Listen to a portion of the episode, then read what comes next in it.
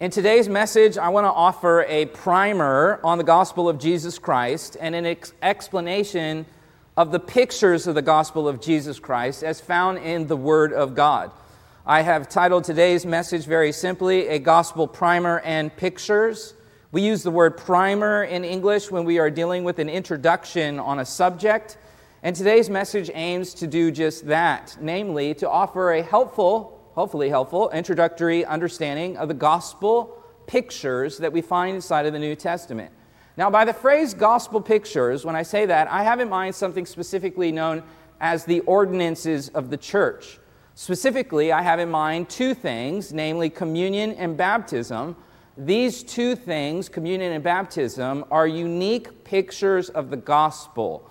We take communion every Sunday. In front of me, we have uh, the Lord's table. We have tables to the side uh, over here on both of the sides as well, just to accommodate the flow of the serving of communion. Every Sunday, we serve communion. Every Sunday, we hear the gospel heralded to us. And uh, every once in a while, though I long to see it, it would be great to have this every Sunday as well. We have baptisms, uh, which is like communion in that both of them are pictures of the gospel. And so communion is a regular rhythm of the Lord's Day, and baptism is a regular rhythm of the church as, as the Lord leads us. We come to the waters of baptism, we witness it, and something special happens when people are baptized in Christ's church. Next Sunday, we have baptisms coming, so in preparation of that, it seemed fitting to stand before Christ's church today and to talk about what exactly the picture of baptism means. Often communion is left out, so we're going to tackle both of these pictures of communion and baptism so that as a congregation, as we gather next week, we come uh, ready and prepared to see the great picture of the gospel that we have in baptism. And as well, we come today to the table ready to receive the great picture we have of the gospel in the Lord's table. Um, this message I'm going to bring to you from the book of 1 Corinthians. So if you would open your Bibles and find your way to the book of 1 Corinthians. I call 1 Corinthians a book, but technically, uh, uh, what kind of a book is it? It is what's known as an epistle, that is to say, a letter. The book is a letter. It is written by the historic apostle Paul to a group of believers, a church, a congregation in the ancient city of Corinth. Corinth was uh, sort of the red light district of the day, Sin City, if you will. Like Vegas, like LA, it is a bustling and large city that is of great influence in its culture, and as well, it was of great influence for the spread of the gospel. The Apostle Paul, the early church, Jesus himself, targeted urban centers like Corinth, and through these urban centers and planting churches in them, the gospel was spreading out into the ancient world. Circa 55 56, the apostle writes this. So that's a little bit of a background to 1 Corinthians. I'm going to pick up in the 15th chapter, so if you would turn there. And let us begin with the first point on our outline today the primer. I want to begin today's primer of the gospel and gospel pictures. But uh, as, a, as a point to begin with, it, it seems fitting to just talk about the word gospel itself.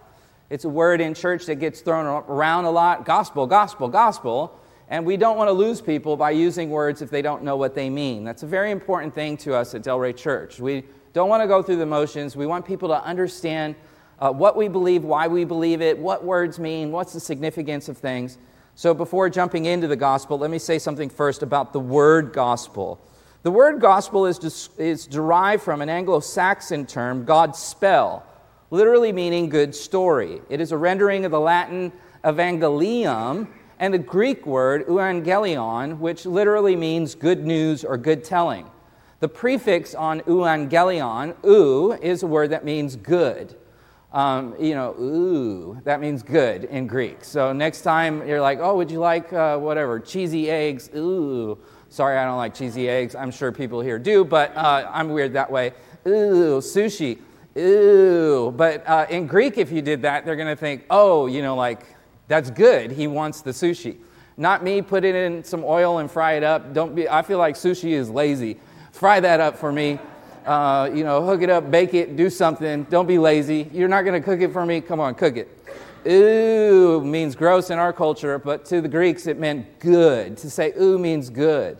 Angelos means uh, a message or a messenger. So then etymologically, this compound, euangelion, means a good message, a good messenger. Draw your eyes at verse 1 of 1 Corinthians 15. Paul writes to the Corinthian church Now, I make known to you, brethren, the gospel which I preached to you, which you received, in which also you stand. Now let's stop there for just a second. This is significant because Paul is writing to a group of people who believe the gospel. They believe the God spell. They believe the good story of the historic Jesus. They believe this. This is significant because often in contemporary church culture, we think the gospel is sort of introductory. The gospel is sort of the ABCs and the one, two, threes. And then you move on and you get into, you know, more important sort of issues or whatever. The gospel isn't the ABCs and the one, two, threes. The gospel is the whole enchilada. It's not the front door to the building that you enter, it's the entire building. We ought not to ever grow tired of the gospel. Well, let's go blue in the face and die with the gospel on our lips. We see this in Paul's letters, Romans, a very important letter in the New Testament, often people's favorite when it comes to the Apostle Paul. He says, I'm eager to get up there to see you guys so that I can preach the gospel to you. He says this in the beginning of Romans after he said that the reputation of this church in Rome had spread around the ancient world. Like, I hear so many good things coming out of your church. You're gospel people, you're spreading the gospel, and I can't wait to come up there, see you guys, and bring the gospel to you. The Corinthians, they've received the gospel, but Paul never grows tired of it. He says, I want to make known to you, brethren, the gospel that I preached to you. I've already preached it to you, and I'm going to preach it to you all over again. Now, if I were reading in the original, you would see that the word used here in the text, the gospel which I preached to you, is that word I was just sharing with you, ou angelion. Ooh, good. Angelos, message. This word was one that would grab the attention of the people, euangelion. In our day, the word gospel, you hear it and you think like, oh, churchy stuff, religious stuff. But in those days, when you heard the word euangelion, you actually thought politics you thought politics. You see, euangelion was a word that was used in the Roman Empire when the Caesars or the kings wanted to make announcements. So if you heard euangelion, you're like, oh, the king, the Caesar, has a message for the people. The kings would send heralds out into the streets. They would yell, Hear ye, hear ye, hear ye, get everyone's attention by yelling, or they would blow a trumpet, get everyone's attention in a, in a center of the town where the people were gathered. They'd yell, they'd blow a trumpet, a herald would, and then the herald would make a formal announcement from the government to the people, and that was called euangelion.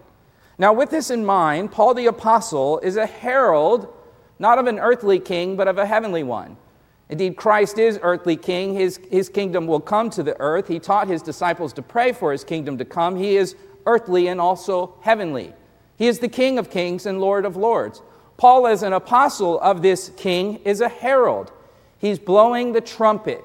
Hear ye, hear ye. He raises his voice. I have euangelion. Again, in that context, that would have been understood as something that was political. And hence, it is no wonder that in the Roman government, Paul himself, writing this letter, was regularly threatened by the Roman government, its thugs, its its, its soldiers, its military, and the rest, was regularly threatened, thrown in jail, beaten, punked, all the rest. They tried to silence him because that word evangelion, just hearing that word, you think political, uh, uh, you know, uprising or something. What are these people doing announcing an evangelion? Archaeologists have unearthed an, inscription in Priene. Priene is western Turkey, from the reign of Caesar Augustus, who reigned from 27 BC to AD 14. So Caesar Augustus then ruled the empire of Rome when Jesus was born, into Jesus' teens. It, it is what archaeologists have uncovered called the Priene calendar inscription because it was found in Priene. That's very creative. And it was written in Greek. This inscription that we have unearthed from Caesar Augustus uses the word euangelion in it and I give this to you by way of background so that you can understand here in verse 1 of chapter 15, when Paul starts talking euangelion talk, what the original readers would have been thinking of. Because we as moderns, we hear gospel and we start thinking like gospel music, Kirk Franklin, or, you know, uh, that guy on the corner, you know, telling me, uh, you know, turn or burn, you know, God, that, that, that's what gospel is. Yes, there's, yes, in our culture, yes, but for them, they heard gospel and they thought, they thought political propaganda. Okay, this word, euangelion, it occurs in a section of this Priene calendar inscription. I'm going to show you a picture of the Priene calendar inscription, and I'll read the quote so that you can see it. In this section of the inscription that I'm going to be quoting from, it is quoting from another source, namely a pagan high priest named Apollonius of Asania. And he is speaking of the Caesar, this pagan priest. Look at this. And he says, Since providence has ordained all things and is deeply interested in our lives, the Romans, and is set in most perfect order by giving us Augustus, the Caesar, the king, sending him as a savior, both for us and for our descendants, that he might end war and arrange all things. And since he, Caesar, by his appearance, excelled even our anticipations, he was handsome. You know, so, so they're doting over him. He's a savior, he's handsome, blah, blah, blah. Surpassing all previous benefactors, and not even leaving to posterity any hope of surpassing what he has done. No one's going to do better than him. And since the birthday of the god Augustus was the beginning of the euangelion for the world that came by reason of him. Notice that Caesar is hailed as a god, he's hailed as Savior, he's said to bring the euangelion, the good news. He is further said to be one who will bring peace, pax romana, and, and end war. He is the good news who has come into the world, the Priene inscription tells the people of Rome. And from this vantage point, we can see the political propaganda that is related to this word, evangelion. Even the religious propaganda, because for them there was no separation of church and state. Their king is said to be a savior and a God. You know, this is just one example. There are other examples that I could show you from the time of Christ where this word euangelion is used of Roman Caesars and kings and propaganda for the empire. I just wanted you to see how the word was used at the time because, again, in our contemporary usage, when we don't have context in mind, we hear the word gospel and we start thinking of other things. It was used for kings, it was used for news that is coming from the kings to to the plebeians, to the regular folk. The pagans saw the kings as, as, as, Apoll- uh, as, as, as Apollonius uh, heralds him, they saw him as a divine figure who was a savior, a savior that would rescue them not only spiritually, but also politically and militarily from oppression and from other nations. Euangelion was a claim of victory, is a claim to have providence on your side with world shaping and history making claims. In our culture today, when we hear the word gospel, again, we think of whatever gospel music or other things. We often uh, also think of individual salvation when we hear gospel. We think of one person telling another one person about Jesus, and then if that one person is open after hearing the other person talk about Jesus, they are invited to say a prayer to invite Jesus into their heart. Never mind that the New Testament never tells anyone to invite Jesus into their heart, whatever that means and reduces Jesus to. Instead, let me say what the scriptures say about the gospel, and it's much more robust than this individualistic reduction. It's much of, a bigger thing about Jesus as the real King of Kings, as Jesus as Lord over Rome, as Jesus as the Messiah over this Roman controlled Israel and even further, as, as the Lord over the entire earth, who, yes, is saving individual sinners, not by sinners inviting him into their hearts, but actually by God the Holy Spirit entering into their hearts providentially, regenerating their dead hearts and bringing repentance and faith in Jesus as a gift, Jesus, the Son of God. Jesus, who vicariously dies for their sins, victoriously rises up from the grave, ascends to heaven, where he is leading his church for a time until he returns, the King of Kings and Lord of Lords, who brings his kingdom to the earth. In 1 Corinthians chapter 15 verse 1, Paul reminds the Corinthians, "This is the gospel I preach to you. The Lord over Rome, the Lord over the earth, the King of kings who has suffered for you, who has paved the way, who's paid for your sins, who is coming back." who is a subversive slap in the face of the pagan powers of the day. He is the true Savior. He is the true God. He is the true one who holds providence in his hands. Look at verse 2 by which you are saved if you hold fast that which I preached to you, unless you believed in vain. For I delivered, verse 3, to you as of first of importance what I received that Christ died for our sins according to the Scriptures Paul speaks of the scriptures. What, what, what is Paul's Bible? Paul's Bible is the Hebrew Bible. How does the Hebrew Bible begin? Well, the Hebrew Bible begins with the book of Bereshit, the book of Genesis. And the book of Genesis begins with God the Creator and God's creation and the creation rebelling against Him. The Hebrew Bible begins with the maker and the mess, as you have on your outline. And this is really where the God spell, the good story, the euangelion begins. It begins with the maker. It begins with his providential and sovereign care of creation. It begins with his love. It begins with his unrequited love as humanity rejects him and sins against him. There's another word, sin, that we toss around like gospel. What do we mean by the word sin? As our catechism explains, sin is rejecting or ignoring God in the world he created, rebelling against him by living without reference to him, not being or doing what he requires in his law, resulting in our death and the disintegration of all creation. The good news, the euangelion of the gospel, begins then with bad news. It begins with the bad news of the mess that we have made with the creation the Maker has given us. On the heels of making a mess out of things, in the very opening of the Bible, the book of Genesis, God actually comes to humanity and lavishes mercy and grace upon them. In Genesis chapter 3 verse 15, after the mess has been made with the maker, the maker promises to humanity, Genesis 3:15, that he is going to send one through the seed of the woman who will remedy the mess that we have made. Scholars refer to Genesis 3:15 as the proto euangelion. Proto first, euangelion good news. You see the Bible opens with bad news and then good news. Good news of a good God who creates. Bad news of the mess that we have made in the face of our maker. Good news, proto evangelion in Genesis 3, that he's going to send one who's going to overthrow the kingdom of darkness and then you follow the storyline of the Bible, and it brings you all the way up to the seed of promise, the historical Jesus of Nazareth. We move from the maker and the mess to the man and the mission. Paul is preaching this man who has come to clean this mess. Look at verse 3 Christ died for our sins. Sin is the mess. Christ has come to clean up this mess. Look at what verse 4 says and he was buried, and he was raised on the third day. The gospel message is focused on the man Jesus. Mind you, he is more than a man of history, he is God of eternity. I'm describing and proclaiming to you the euangelion of a triune God, who is Father, Son, and Spirit. It is the Father who sends the Son, and the Son, fully God, he's one with the Father and the Spirit, who becomes a man. He takes on a second nature, fully God, fully man in one person. As a man, he pays the debt that humanity owes for the mess that we have made. As God, in humanity, as God, he has the prerogative to forgive, and he does exactly that.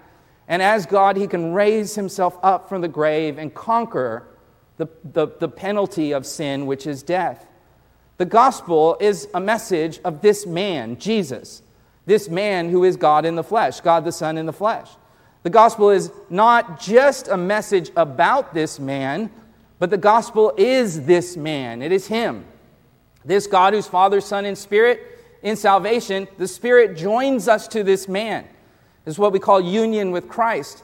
And we become one with Him. We're joined with Him. The gospel is Him. I emphasize this because often when people talk about the gospel, they make it sound like it's a message about getting to heaven. You don't want to go to hell, do you? Well, no.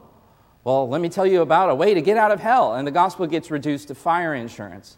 The gospel is not fire insurance, the gospel is Christ. The, the risk of selling the gospel as fire insurance is this we have people pursuing Jesus not for Jesus, but for what Jesus gives them. I like to call this gold digger religion. I don't like to call it that, but I just find that's a descriptive way, right? What's a gold digger? A gold digger is someone who's like, oh, you're ugly, don't really like you. Wait, is that your car? Uh, you know, hey, let's go for a ride, you know. I don't want you, but I like your car. I don't want you, Jesus, but I sure would like a ticket to heaven. Well, see, that reduces the gospel to something that is not. To be sure, when you get the guy, you get the car, right? To be sure, when you get Christ, you get heaven and all sorts of other things, but don't get the cart before the horse. The gospel is not a message ultimately about getting to heaven. It's a message about getting God. It's a message about God saving people for himself and sending his people as his heralds to bring the evangelion. This is the pattern. This is exactly what Jesus modeled. When Jesus began his ministry, look up here at Mark chapter 1, we read that Jesus went into Galilee proclaiming the Evangelion of God. The time has come, he said. The kingdom of God has come near. Repent and believe the Evangelion. The kingdom of God was at hand in Christ. How? Because he was the king. Right? If I walk in a room and I'm like, California in the house, Inglewood in the house, you don't think like, all of California is like embodied in me or something like this. It is, I'm a representative of the place. He represents the kingdom because he is the king. He offers to the people the kingdom, which they reject because they've rejected the king. And Jesus passed this message on to his followers who keep it going. So, beginning of the gospel accounts, like Mark 1, you see him proclaiming the evangelion. At the end of the gospel accounts, you see exactly the same. Jesus said in Matthew 24, look up here at this, the evangelion of the kingdom will be proclaimed throughout the whole world as a testimony to the nations. The end of the Gospel of Matthew, Jesus tells his disciples before ascending into heaven to go into the world. Go to the ends of the earth, go to all people. The message was to spread. Indeed, its message was spreading. Look at what Paul says here in 1 Corinthians 15, where we left off. Look at verse 5. He appeared to Cephas, this is the Aramaic name for Peter. He appeared to Peter, then to the 12. He appeared to more than 500 brethren at one time, most of whom remain until now. Some have fallen asleep. He appeared to James. Then he appeared to the apostles. And last of all, he appeared to one untimely born. He appeared to me also. Jesus spread the message. He spread the evangelion. He spread the message to his men, and then he called those men to go into the world and to carry that message and keep spreading it out as heralds Hear ye, hear ye, I have news from the king. Blow the trumpet, yell at the top of your, of your lungs, and proclaim that the king is come and he's coming again. Proclaim the good news of the king and his kingdom that will come. This message is to be preached. In fact, look here at verse 1 and verse 2. Paul uses the word preached. If you have your own Bible, you could underline where he says preached in verse 1 and preached in verse 2. I want to show you something very interesting about this word preached in the original language. I'm going to say the word and see if you can catch it. I've been talking a lot about the euangelion, right? The good news, the Godspell, right? Now listen to this word preached in the original language. Euangelizo. Euangelizo is the word that he uses for preached. I'll put it up here in case you want to jot it down for your notes. Did you hear that? Euangelion, euangelizo. Euangelion is a noun, the gospel, the man Jesus, the message of the man Jesus. That a noun, euangelion. Euangelizo is a verb. So the verb actually, if I were translating this in my own English version, I wouldn't translate it as preached because when we hear preached, we, we, we think of certain things. You might think of what I'm doing right now. Oh, there's a pastor up there and he's preaching. You know, that's, that's preaching. And, and that's for the pastors to do. No, no, no. This preaching is for the people of God to do this euangelizo, I would literally render this as gospelizing. To gospelize, to convey the gospel, euangelizo. It's not preaching what pastors do on Sunday mornings. Euangelizo is to convey the gospel to people. This gospel, this uh, uh, uh, message about the maker and the mess and the man, this mission that flows from this gospel is given to the people of God to go and euangelizo this thing. This leads to the next point the message and the meaning. It is worth noting here that in 1 Corinthians 15, though we are reading the Apostle Paul's pen, the verses that we have been reading here in 1 Corinthians is actually Paul quoting another source. Paul's referring to an ancient hymn or a creed here. So understand that in Paul's day it was an oral culture. They handed down information by memorizing massive amounts of material. When someone did this, they would use technical words to let you know that I'm quoting. So in the Greek, they don't have quote marks, but they use technical phraseology to let you know hey, I'm quoting from a source. They would say something like delivered over, or they would use the word received. Now look back at the verses that we read in 1 Corinthians 15. We see Paul using this kind of language. These verses here, from 3 to 8, is something that is delivered over and received. He's quoting a creed, a hymn about Jesus. It is one of the earliest creeds in the New Testament. It is recognized by virtually all critical scholars across a very wide theological spectrum. The language is different from the way Paul writes. It appears to have been translated into Greek from the Aramaic original because we see Semitic phrases in it, and, for example, as I noted, the Aramaic use of Peter's name, Cephas. Anyway, this creed is dated by scholars to have happened within five years of the resurrection of Jesus. Now, here's why this is significant because we know in the ancient world that myths take over a generation to develop. When you, when you make up a myth, you have to wait for the eyewitnesses to be gone. We saw here in the text already, in verse 6, he makes reference to eyewitnesses still being alive. And here he is quoting a source that happens within five years of the death and resurrection and ascension of Jesus.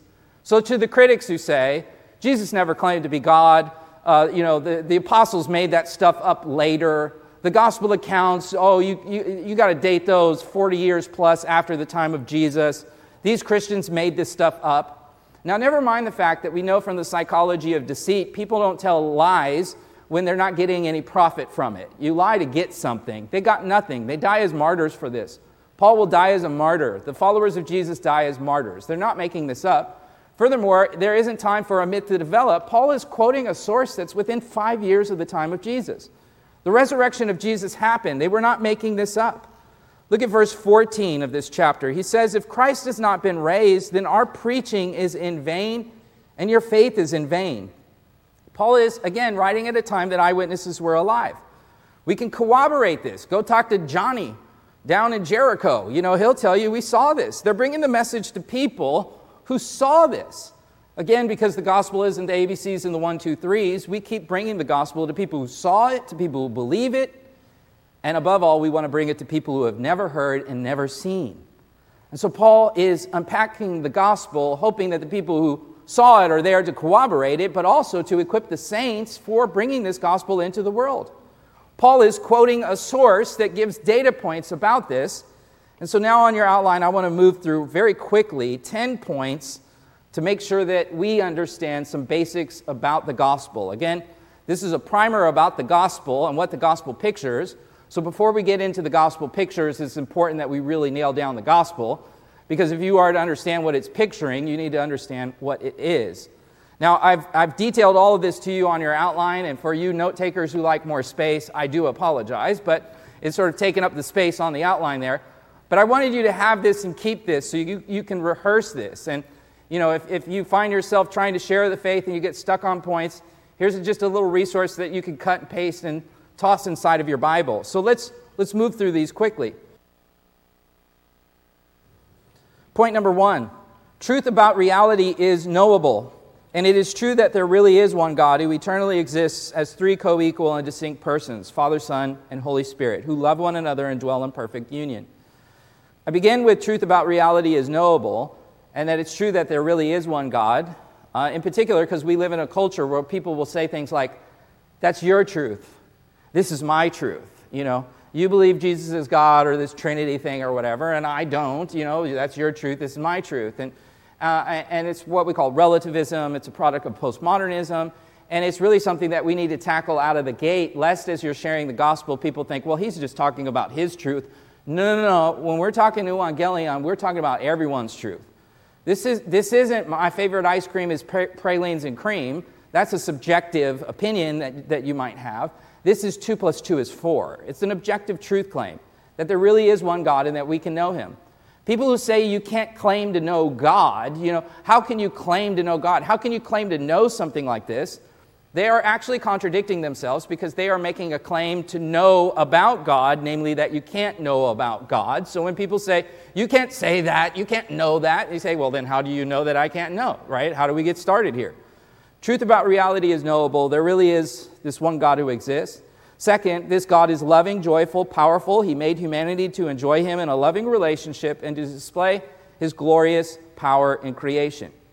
Now, of course, as already covered, we made a mess out of those things. But thirdly, God is both just and righteous, so He punishes sin, that which defies Him and His righteous standard, as the just judge over creation. See how this begins with the beginning. It begins with what was covered this morning already the maker and the mess. You got 1 Corinthians 15 in front of you. Draw your eyes, please, at verse 21. What is Paul talking about here in verse 21 and 22? For since by man came death, and by man came resurrection of the dead, for as in Adam all die, so also in Christ all will be made alive. He's going back to the beginning. He's going back to Adam. He's going back to the Maker. He's going back to the mess. Our parents, Adam and Eve, they started a rebellion that enlisted the human race in a war against God. That said, we cannot blame them, for we too sin, which brings us to the next point. Point number four we have all sinned. In fact, we are fallen. So we're in trouble because God is just, and hence there's a just penalty for sin, death, and everlasting conscious condemnation in the afterlife. No amount of goodness, religion, spirituality, or works can save us because the just law of God is righteous and fair, therein condemning us for sin. The Maker gave us life. We rebelled against the Maker, He takes life back. That just, that, that's intuitive. That, that just makes sense. If I give you $20 and you're like, you spit on my face or whatever, give me that 20 back. You know, it's like, what are you, what are you doing? I gave you life, you spit on me, life is going to be taken back. Thankfully, he's merciful, and we have the euangelion, which is his plan to rescue us from the mess.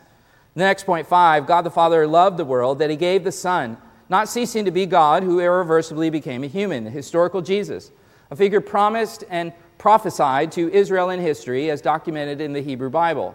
To graciously reach out to a fallen world, train disciples, fulfill prophecy, die for his own, and save us.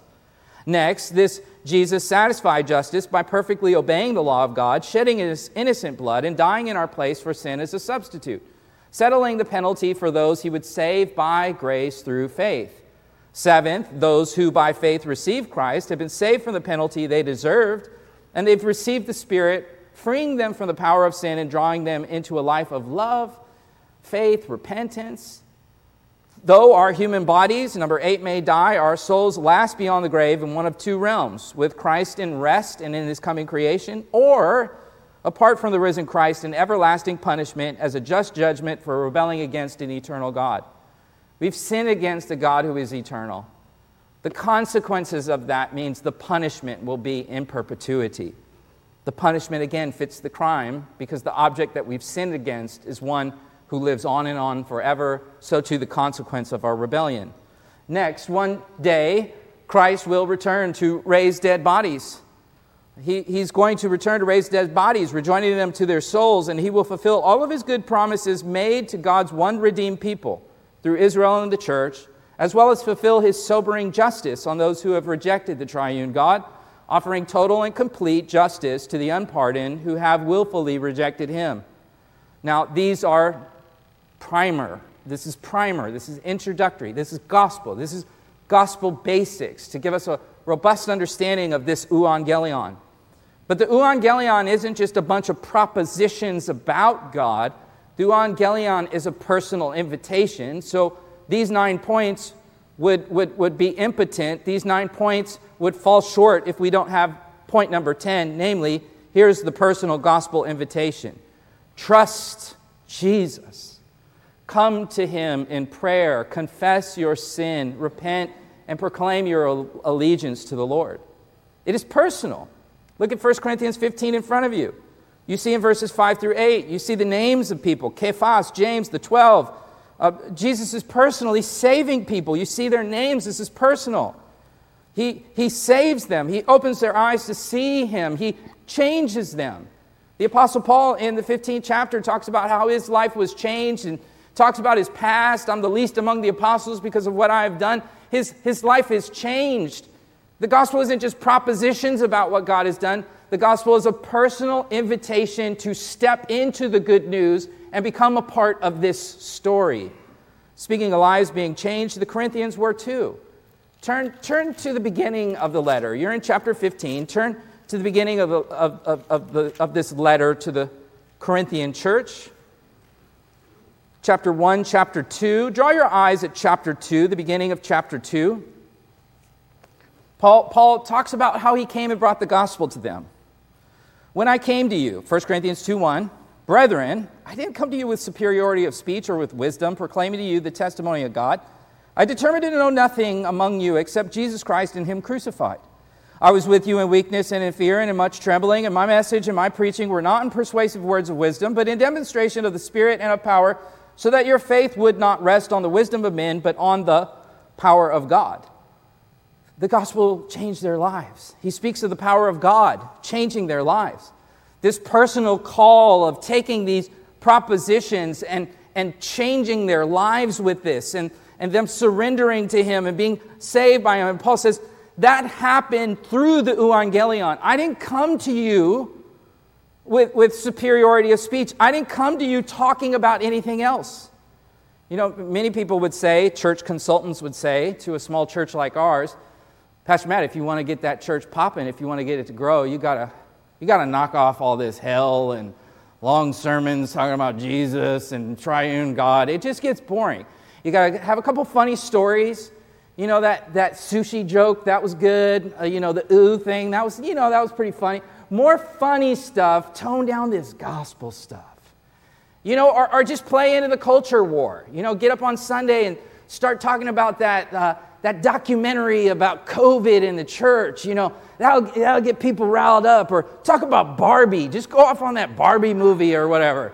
Uh, you know, talk about this or that, you know, and just get people riled up. And then people will come, and you'll have Christians coming from everywhere to come and hear about COVID and Barbie and all this and that. You'll grow the church. Tell some jokes, sprinkle a couple Bible verses, keep it light. Don't do any of that because people don't want to hear that. Paul says, over my dead body. You know why? Because the euangelion is what changes us and transforms us. And you know what? I know that the consultants, the, the, the church growth experts, and the rest, they're going to say that this is foolishness. I know that. Draw your eyes to chapter 1, verse 18. What does Paul say? For the word of the cross is foolishness to those who are perishing, but to us who are being saved, it is the power of God. For it is written, I will destroy the wisdom of the wise, and the cleverness of the clever I will set aside. Where is the wise man? Where is the scribe? Where is the debater of this age? Has not God made foolish the wisdom of the world? For since in the wisdom of God the world did not, the world through its own wisdom did not come to know God, but God was pleased through the foolishness of the message preached to save those who believe. For indeed the Jews, they ask for signs, and the Greeks, they ask for wisdom, but we preach Christ crucified, a stumbling block to Jewish people foolishness to Gentiles. But to those who are called, both Jews and Greeks, Christ, the power of God and the wisdom of God, because the foolishness of God is wiser than men, and the weakness of God is stronger than men. You see, it is very clear that Paul believed the gospel was what the church was supposed to be heralding when the church gathers for worship, like we are this morning, and when the church scatters for worship, for mission, which we will do this afternoon. The church gathers to hear the gospel, rehearse the gospel, see the gospel pictured among us, and then we scatter out with that gospel. Now, speaking of the church gathering, Paul wants the saints not only to preach the gospel, but to picture it. So we move from the primer about the gospel, if you flip your outline over, now to the pictures. In the New Testament, we read about these gospel pictures. I shared with you that I had in mind specifically baptism and communion. They are rituals of the church that we exercise to picture salvation, which leads you to point A under the picture salvation. These pictures are not something that we do to earn or merit salvation. They don't merit, they mirror. They're pictures. Baptism and communion are pictures of what Jesus has done for his people. He washes them, baptism. He feeds them, communion. We refer to these pictures as ordinances. In some traditions of the Protestant church, they will even call them sacraments. How are we to understand them? In our catechism, it explains what are the sacraments or ordinances? They are given by God and instituted by Christ, namely baptism and the Lord's Supper, aka communion. They're visible signs and seals that we are bound together as a community of faith by his death and resurrection. By our use of them, the Holy Spirit more fully declares and seals the promises of the gospel to us. Now, here, the Catechism speaks of sign and seal. Follow me. What is a sign? Think about a railroad sign. You see a railroad sign where you know, when you're driving and railroad tracks, there's one over off of Florence or whatever, uh, and, and it points you to the sign of the railroad, points you to the reality of the railroad. But the sign itself is not the railroad, it's merely a sign reminding us there is a railroad.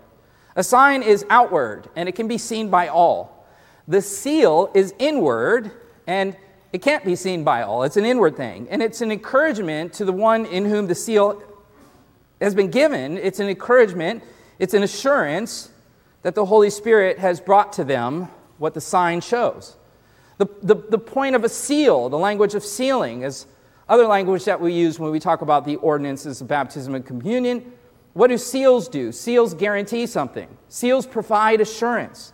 In the days before modern envelopes, you know, you lick them, uh, or you get the peel off ones or whatever. In the days before our modern envelopes, paper was simply folded and wax was dribbled on the edge, and you would take a seal and press it down on that wax to contain everything. Typically, the, the wax was pressed flat and impressed with the sender's mark. The closure itself was like glue, a form of security, so that that which was sealed was secure. And the mark is respected. The mark of a seal, like the mark of a king, his signet on that seal. None dare tamper with the king's seal and break it without authorization. So, too, these pictures remind us that we are sealed in him that none that the Father has given to the Son will be lost. They're pictures that we have assurance in Christ. We have a saying today that if you have an agreement with someone and it's good to go, we say that it's what? Signed and sealed, right? You mean that it is absolutely definite because everyone involved has signed all the legal documents. And speaking of legal in the New Testament, our language is, is uh, in the New Testament of salvation involves metaphors of jurisprudence, legal. It's justified in the courtroom of God, sealed. This is getting at, B on your outline, salvation and symbols. The symbols are reminding us of what Jesus has done, they're, they're pictures of this. Turn from 2 Corinthians and 1 Corinthians to 1 Corinthians chapter 10. Paul references some examples of Israel's history in the 10th chapter of, of Corinthians to address some shenanigans that were going on in the church of Corinth. There was a lot of division and shenanigans going on, and so he speaks with reference to the Hebrew Bible about certain things in the life of Israel. And he references the exodus of the Jewish people and their slavery in Egypt, and he talks with them about baptism as he does this. Draw your eyes at verse 1 of chapter 10. I do not want you to be unaware, brethren, that our fathers were all under the cloud and all passed through the sea. They were all baptized into Moses in the cloud and in the sea, and they all ate the same spiritual food, and they all drank the same spiritual drink, for they were drinking from a spiritual rock which followed them, and that rock was Christ. The fathers under the cloud, that's a reference to the divine presence of God, the fiery cloud that was leading Israel out of slavery in the wilderness, the underground railroad of Yahweh. They passed miraculously through the Red Sea and escaped the Egyptian army in Exodus 14. Paul says that they were, the ancient Jews, baptized into Moses, metaphorically. So you see, just as Christian salvation is symbolized by being baptized into Christ, our abolitionist and figurehead, metaphorically, Israel's salvation from Egypt was symbolized through its figurehead, Moses. As Moses led Israel in the desert, God provided the people with food, manna, quail in Exodus 16. Miraculously, God gave them water in Exodus 17 from a rock and Rephidim and Kadesh. The rock is a picture of Christ, Paul says. Rock is a common name for God and description of God in the Hebrew Bible. God is our rock, and so it's a fitting picture. Further, it ultimately was not the rock, but it was God who was providing for the people, manumitting them from slavery, protecting them along the way. In the next chapter, Paul talks about spiritual drink and spiritual food. Turn from chapter 10 into chapter 11 quickly. Verse 23 of chapter 11. For I received from the Lord that which I delivered you, that the Lord Jesus, in the night in which he was betrayed, took bread, and when he had given thanks, he broke it and said, This is my body, which is for you. Do this in remembrance of me. In the same way, he took the cup after supper, saying, This is the cup of the new covenant in my blood. Do this as often as you drink it in remembrance of me. So we see in chapter 10 language of baptism, spiritual food. Chapter 11, we see the language of communion or the Lord's Supper. Look at verse 20 of 1 Corinthians 11. He calls it the Lord's Supper there. There are other names for communion, Lord's Supper. The name Eucharist, which is derived from a Greek word Eucharistos, means to give thanks. Uh, people refer to it sometimes as the Mass from the Latin ending of the Roman Rite, Missa est, go you are dismissed. The table of the Lord, the Mass, the Eucharist, communion, all the same thing. What is the same thing? When Jesus, before he's going to go to his death, he gathers his disciples together coinciding with the time of the Feast of Unleavened Bread and the Feast of Passover. And he gets them together while they have these elements on the table from Passover and, and bread. Uh, and he says, These are pictures of me. This is my body. This is broken for you. There's a new deliverance, a new abolition, a new underground railroad. And I'm not rescuing people from slavery to Egypt, I'm rescuing them from slavery to sin. It's a metaphor. This, this is my body. Passover. I'm the new Passover. Look at verse 26. For as often as you eat this bread and drink this cup, you proclaim the Lord's death until he comes. Eucharist, communion, Lord's Supper, it's a picture of what he has done and it stirs an anticipation of hope that he's coming again. So then, baptism and communion are pictures that we enjoy in this age, this epoch, as we await the return of our King. And so we have these pictures of him now, and then one day he's going to come and we won't need those pictures anymore. When I'm traveling and I'm away from my family, I load up my phone with pictures and whatnot, and I just love looking at pictures of my family right? But if I got home, my wife recently was gone for like two weeks, so happy she's home, right? And I'm, I'm looking at pictures of her, like, oh, I miss her. And she's texting me pictures, oh, Yosemite, whatever track, you know. I'm like, oh, you know, and I look at the picture, oh, that's my wife. Now, when my wife finally gets home after being gone for two weeks, you know, honey, I'm home. I go, hang on, I'm looking at this picture of you. You go, no, like, put down the phone, she's here. Yay, hugs, you're home. These pictures of baptism and communion serve as an intermediary in this time as we're waiting for him to come. And one day we will put them down because we will see him face to face. We won't need a picture, he'll be right there. Paul says, as you take this, remember that he's coming again. So, the significance then of the bread and the wine it's deliverance in Jesus' body and blood. It's for, as Jesus said in Matthew 26, 28, for the forgiveness of sins. It pictures back to the Passover of Israel. In summary, then, as you have on your outline, communion is a holy ritual meal reenacting the historic Jewish Passover. This event reapplied in the innocent life and vicarious atoning death of Jesus, who saved his people and joined them by the Spirit to his church, the family of God, who now feasts at his Father's table in thanks for God's grace and welcoming sinners to his family. Every family has a table. Every family has a table. Every family has a place that they gather and they, they share a meal. And the meal is for the family, and that meal is special. And, and it's, it's special to be invited to that table. Uh, thinking of my wife a moment ago, uh, you know, years, years back when she was just a, a, you know, a person at church who I thought was cute and wanted to get to know her. You know, the first time you're invited over to the house and you meet the family, that's a, that's a special thing. Not everyone gets to do that. Not everyone knows where I live. Not everyone's invited into the house. The house is a special place. And Jesus welcomes sinners at that place. Jesus has Judas at the table as he's serving this great feast, and he's using the elements of that feast to teach this is my body, this is my blood. Remember the bread. Remember, remember the lamb and the Passover whose blood was shed. This is, this is all, these were all foreshadows of what I've come to do. The same with baptism and water. We move from bread and wine to baptism and water. The word baptizo is a word that means to be immersed. They would immerse people in water. And so, hence, we read in the Bible, like Mark chapter 1, verse 10, it has this language of immediately coming up out of the water. You would be placed under the water and you come back up out of the water. You, you've been immersed, you've been fully cleansed. When Christ washes a sinner, when the Spirit grabs a hold of a sinner and regenerates them and you're cleansed from inside, right? That's something that's inside. You can't see that. Baptism is an outward symbol of an inward reality. He's cleansed me, so I'm going to get washed in water in front of people so that they can see with their eyes what has happened with me and my spirit and my soul. The early Christians of the church, when they heard the gospel, they would have been baptized immediately. Look up here in Acts chapter 2, verse 40. We see that as they heard the message of the gospel, verse 40, as they're being exhorted to be saved and they come to Christ, verse 41, those who received the word were baptized. Immediately they heard the gospel, they were baptized. Acts chapter 8, verses 12 and 13. Philip preaches the good news of the kingdom of God in the name of Jesus. And then what happens? They immediately they want to get baptized. There are other examples I could show you, but I surface this for you to see that we have a contemporary problem in the church today, and that there are many people who believe in Jesus and have for some period of time, and they've yet to be baptized.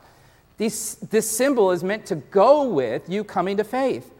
So, again, I'm talking about this because next Sunday we're doing baptism. So, if you're a believer here today and you haven't been baptized, here's the invitation come get in the waters.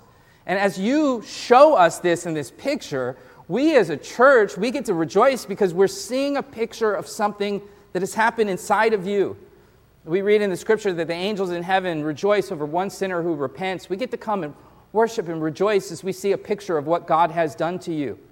This is a picture of what God has done. Matthew chapter 3, verse 6, when John was in the River Jordan baptizing, we see that he baptized them as they confessed their sins. Those who come, those who confess their sins, those who are believers, then enter into the waters. Baptism always follows confession, which is why we don't baptize babies, for example. Some traditions of the church do, but we biblically maintain there's supposed to be confession there. Some will push back and say, but in the book of Acts, whole households were baptized, right? Isn't there a couple of examples of that? Yes, there are examples, but that's an argument from silence because in none of those texts does it indicate that there were children let alone infants, in their, in their homes. Uh, if you look around the room here today, there are many homes that don't have children in them. If you say the whole household is baptized, that doesn't mean that there's babies in there. That's an argument from silence. You're putting words in the mouth of the scripture. While we're talking about people who misuse the book of Acts, there are other groups who will quote uh, Acts chapter 2, verse 38, where Peter says, Repent and let each of you be baptized in the name of Jesus for the forgiveness of your sins. And they'll say, no, no, no, no, it's not a symbol. If you're not baptized, you don't have the forgiveness of sins.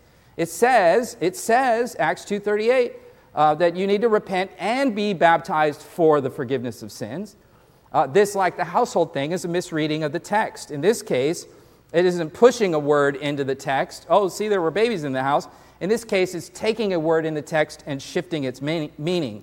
Specifically, the preposition for, the Greek word eis, uh, repent and be baptized for the forgiveness of sins. Uh, the cults who want to teach this assume the word for means in order to get. Repent and be baptized in order to get the forgiveness of sins is their claim, but this is a misreading of the word eis. Let me show you very simply in English. If uh, Elijah's in the front row, one of my sons here with the sweet red fro, uh, if he said, uh, You know, Dad, I, I have a headache, and then I said to Elijah, Elijah, take this Advil for your headache. Oh, no, Dad, I don't want to get a headache. I already have a headache. Exactly, son. That's how the preposition for operates. Take this for your headache. Uh, that is to say, because you have a headache, take this Advil. The point of Acts 2:38 is because you have the forgiveness of sins, be baptized. As you have on your outline, baptism is a symbolic act of ceremonial washing from sin and covenantal welcoming by God's grace through the regenerative cleansing work of the Holy Spirit, bringing us into the church of Jesus Christ, the Son of God incarnate who was sent to the Father, which is all pictured in a believing, repentant sinner being immersed in water in the presence of Christ and his people as an outward sign of salvation, not a means of grace, you're not doing it to get saved, is performed as an act of thankful worship. It is worth noting that in 1 Corinthians, the people were making a mess of baptism and communion. In the opening chapters, there's not time. He has to deal with some shenanigans around baptism with Apollos and Paul and division and stuff. They were, they were taking this wonderful picture of the gospel and they were, and they were messing it up. And so Paul's very passionate to, to help teach them. In chapter 11, which is hopefully still in front of you, he talks about judgment on them for messing with the, bapt- with the communion table. Again, there's not time to get into it, but all of this to say, in terms of a gospel primer and pictures this morning, what I've labored to do is to take you into Corinthians so you see the gospel. You see Paul preaching it in 1 Corinthians 15. Unpacked 1 Corinthians 15, gave you 10 kind of simple, uh, you know, bare bones, kind of a skeleton of the gospel. And then we looked at these pictures that are given to the church as we await to see him face to face. And in the meantime, pictures are great. Pictures are great. It's like God has, is, is personally sending us text messages with pictures in them when we take communion. And as we see our brothers and sisters having communion and being baptized, it, it stirs in us through these outward symbols and seals of what God has done. To land the plane in conclusion, practically speaking, what do we do with this? Well, first of all, have you been baptized as a believer in Christ? If you're a believer here today and you haven't been baptized, I would strongly encourage you, indeed call you, Get baptized next Sunday. You're doing baptisms, get baptized. It, it's, it's, like a, it's like a married person not wearing their ring in, in our culture. You kind of go, hey, why don't you wear your ring? Like, the ring doesn't make me married, it symbolizes that I am married. And if I wasn't wearing it, you go, is everything okay? You know, what's, what's going on here? And so I'd ask, you know, is everything okay? You believe in Him? He's given you this wonderful picture. You saw examples in, in Acts. They didn't like space it out and wait five years or whatever. You know, be baptized, come to the waters. This beautiful picture. If God's sending you pictures, right, and you're like, mm, I'll look at them later. No, no, no. Now, like, these are beautiful pictures for us. More importantly than being baptized, a second point of conclusion before the final one have you received Christ for the forgiveness of sins? If I could go back to point number 10, again, here's the personal invitation. I'm not just popping out propositions. Dear friend, I'm inviting you into the greatest thing that has ever happened in human history. The Son of God became a man and died to rescue his people from bondage to sin and to save them from death and punishment in the afterlife. Have you come to him? Confess your sins. Come to him. Turn to him. Come to him today. And we'll, we'll uh, get baptized next week. Come to him today. This is an invitation for you to have a right relationship with God. Of all the relationships in the creation to get right, this is the one to get right. And it is with none other than the Creator Himself. You know, when you find a good thing, you proclaim it. If I find a new restaurant or whatever, I, I start talking about it. You know, I'm like, hey, you got or a new movie, hey, you got to see this. You know, you, when you find something good, you, you can't help but to talk about this. And this brings me to the final point on your outline. Are you sharing this good news with others? Or are you just coming to church hearing the pastor talk about it, and then you go on about your week or whatever, and you don't share with others? In the beginning of our worship service, one of the scriptures that we read was Ephesians chapter 4. In Ephesians chapter 4, verse 12, it spells out the job of pastors, namely that the job of the pastor is to equip the saints for the work of the harvest. Uh, as we've said here before, that the church and our gathering on Sundays is kind of like a training center. You come, you're given resources, you, you know, you're being trained to do something. Your pastors labor all week uh, praying and putting together resources for you to equip you to this end.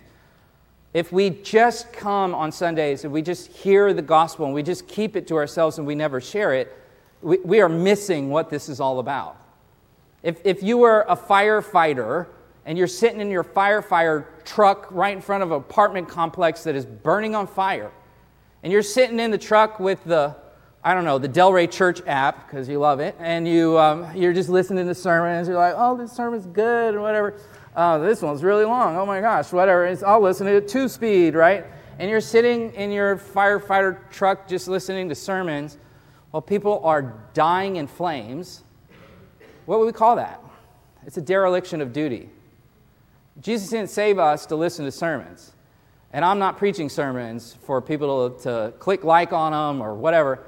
I'm preaching the Word of God that we would be changed by the Word of God so that we would be faithful ambassadors while we await the return of the King. So that when we scatter, we proclaim, and when we gather, we praise, and you can't wait to come to the table and picture what you have heard that is before us. Many of you have jobs. You have wonderful jobs that God has blessed you with. You go to work five, six days a week. It is a mission field. You're surrounded by people that don't know Him. There's countless people around you all week who don't know Him.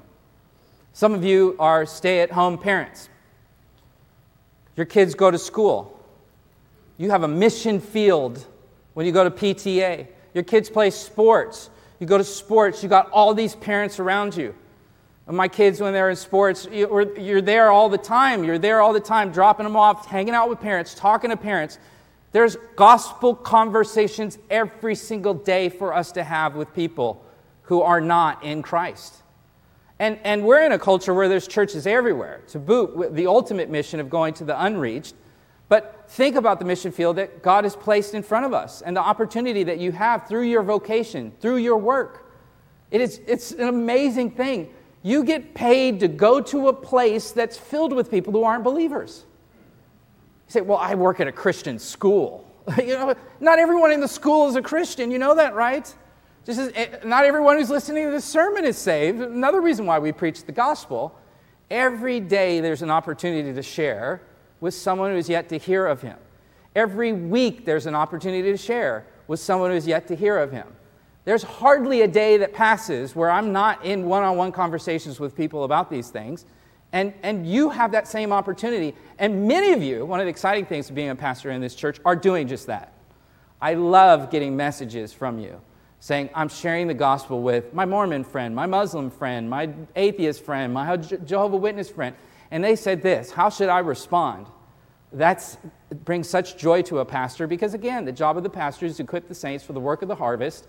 And so, as you're out there and you go, Well, I don't know what to say, or I don't know how to, or I don't, you know, just say something. And then when you get stumped, come and ask for help. Uh, start, say, just ask them, Are you a Christian? That gets the ball rolling real fast. What do you think about Jesus? Uh, you know, hey, have you ever done something you regret? You, you get the ball going. Just start having a conversation. I'll close with an illustration, and then we'll come and sing and come to the Lord's table. D.L. Moody, the noted preacher in the 1800s, founder of the Moody Bible Institute and Seminary, D.L. Moody once made a vow to never let a day go without witnessing to at least one person. It was a late, cold, and rainy winter night, past 10 o'clock. He wasn't feeling too well. Uh, he was down, and he realized he hadn't witnessed to anyone that day. So he went out in the cold, rainy night. He found a man who was under a lamppost. He asked the man, Are you a Christian? The man flew into a violent rage, uh, went off on him, and Moody went back to bed and said, Well, I fulfilled my quota for the day. Uh, it didn't go too well. Turns out the man came down and actually complained to the people at, at, at, at Moody's church you know, this guy running around offending people in the middle of the night with this, you know, gospel stuff. But Moody kept on doing what he was doing. Three months later passed when that man came to Moody's home late one night, knocked on the door.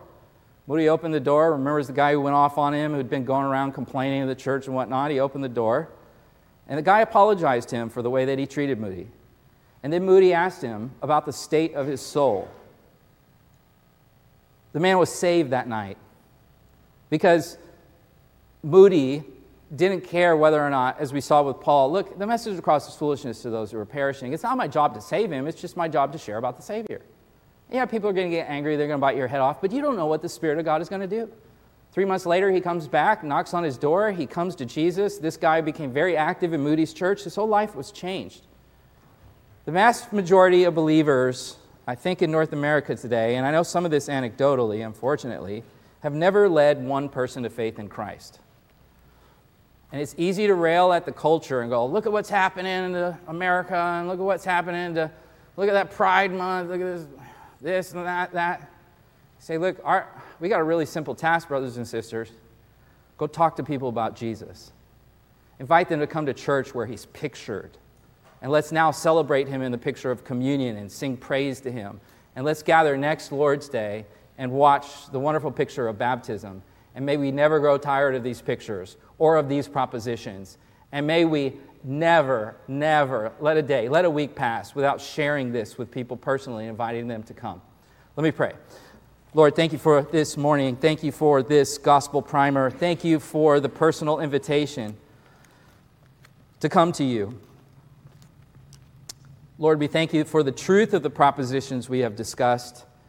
We thank you for the reality of the relationship that you have brought by the Spirit through your Son, that we can be reconciled to you, our Father. We thank you for the table that you have prepared before us, a table for family, that in the Son we have become sons and daughters of you, O Father. So as we come to the table here and we picture the work of your Son, I pray that your Spirit would move that these signs and seals would affirm us afresh of the guarantee and the assurance that we have in you, our Father. The assurance that we have in you, our Savior, Lord Jesus. Your signet ring has been pressed into the wax, and none can open the message of the King. It is from you. We are assured in you and held in you. We don't have to do anything to merit salvation. You have provided it all complete and full, and the, the, the, the, the table is big enough for any to come. I pray that we would see uh, people coming even this morning in salvation to you and coming to the table and celebrating what you have done. Receive these songs of worship, receive our offerings this day, we pray, and we ask all this in the name of Jesus.